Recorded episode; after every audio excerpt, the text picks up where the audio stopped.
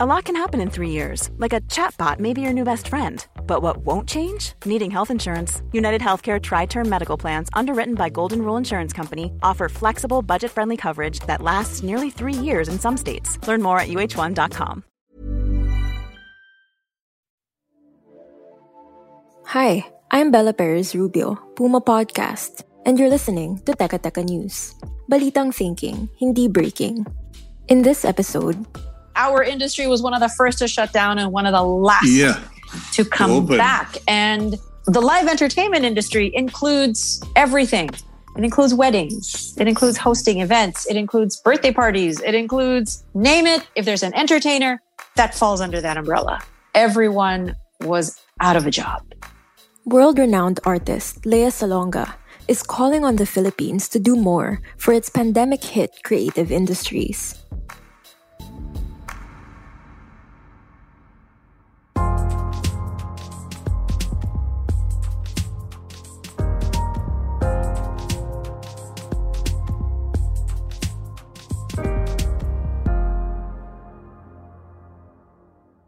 Last week, in an interview on Agenda, a One News program, Lea highlighted how tough the last few years have been for creatives. You know, there are those of us who are fortunate in that we've been able to save up and we would be able to weather a couple of years of not working. Mm-hmm. But I can't say that for a lot of other people who lived from paycheck to paycheck to paycheck. And then all of a sudden, there were no paychecks coming in. And these are people backstage, makeup dressers, artists, makeup artists, dancers, yeah. uh, crew, just a whole other lot of people who all of a sudden had nothing to depend on. Know. In March twenty twenty, the pandemic shuttered all live performances, forcing audiences and creatives alike to settle for streaming. The sudden shift was so challenging that some artists chose to opt out altogether. One of them was playwright and producer Juan Equis, or X, who was preparing to stage his one-act comedy, Nay, May Dala Akong Pansit, for the twenty twenty edition of the play festival Virgin Lab Fest, or V L F. Na-cancel kaming lahat, tapos we shifted to an online format, but my team opted not to join the online version because we felt na mababawasan yung physicality ng comedy namin, so we decided to wait it out. So after two years, ngayon pa lang kami mas-stage. Pero actually, dapat two years ago pa ito na-stage. So yun, maraming na-shutdown, maraming nawalan ng trabaho na theater people, especially the theater people na full-time theater people, no? Medyo masakit siya talaga, masakit siya talaga. Even after the return of live audiences to theaters, the pandemic continues to present challenges. X said health protocols complicated rehearsals, with actors rehearsing with their masks on, unable to see each other's facial expressions. And of course, the threat of infection is always there. There is one bright star. On July twenty-seventh, the Creative Industries Development Bill lapsed into law. In addition to helping stakeholders recover from the pandemic, the measure is also intended to drive economic growth. Listen to the law's principal author, Pangasinan fourth District Representative Christopher De Venecia. He did an interview on One News in June twenty twenty-one.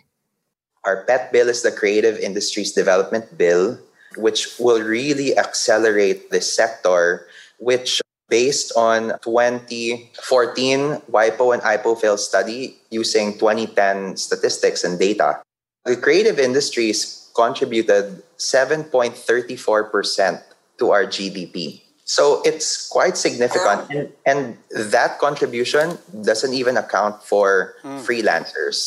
Not to mention, there are other sectors that weren't accounted for yet. For example, gastronomy. And then yeah. papasok yung mga F and B natin. Mm. As well as content creation. Like, I mean, I'm sure you've heard news that our vloggers, from, you know, Tulfo to Alex mm. Gonzaga to Mimi, yeah, they're earning in the millions. Mm. And then now you have apps as well, like Kumu and Laika, mm. which are also, uh, you know, strong revenue generators for the creative economy. We'll pause here. But when we return, we talk about what more can be done to support Philippine creative industries.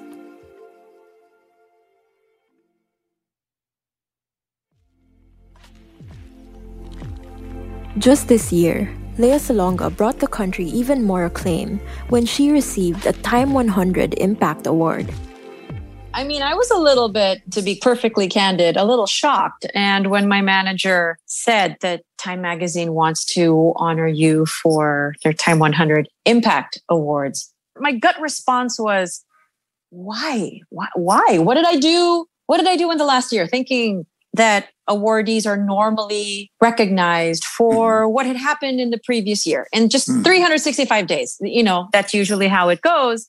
And then he said, oh, no, no, no, no. It's not for what you've done in the last year. It's what you've done throughout your entire career.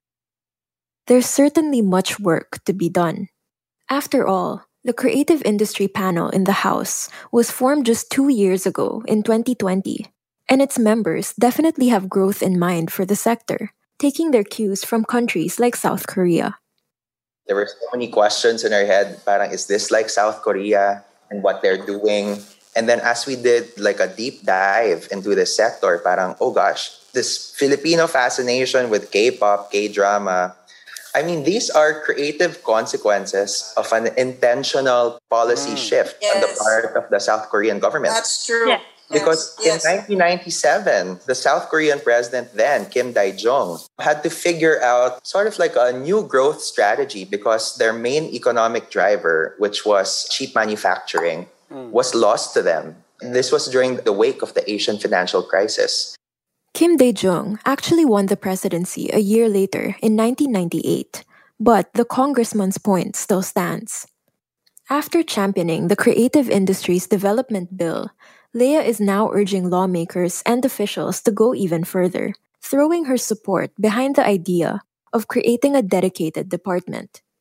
The irony to me is that we trumpet about Filipino artists being excellent and Filipino artists this, Filipino artists that, and mm-hmm. we're so proud and yada, yada, yada. You know, and given that, it only makes sense that given that our artists are such an export, go anywhere in the world, you will find Filipino artists doing their thing.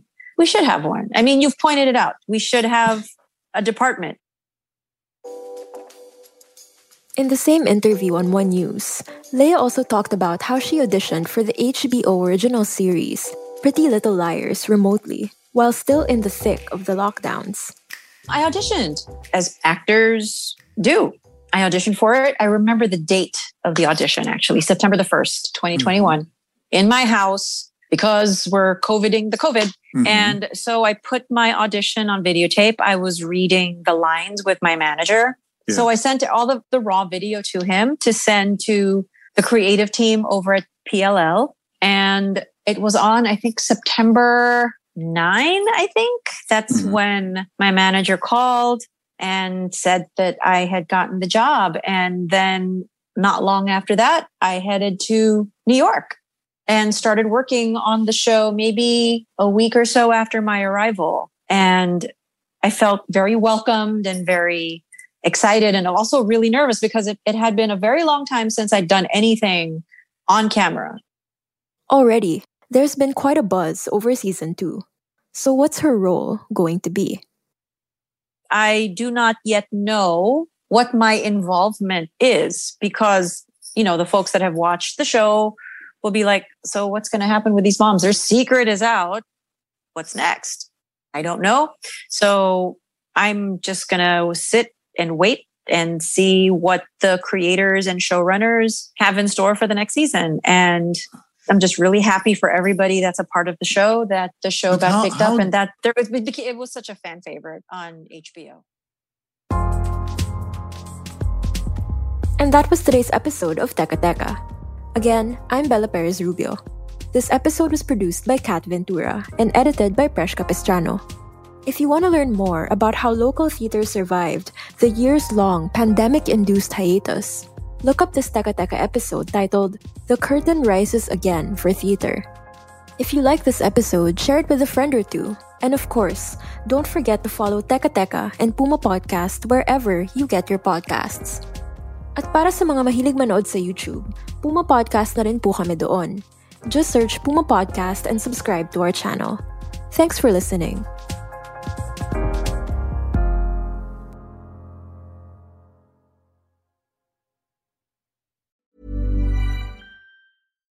Hi, I'm Daniel, founder of Pretty Litter. Cats and cat owners deserve better than any old-fashioned litter. That's why I teamed up with scientists and veterinarians to create Pretty Litter.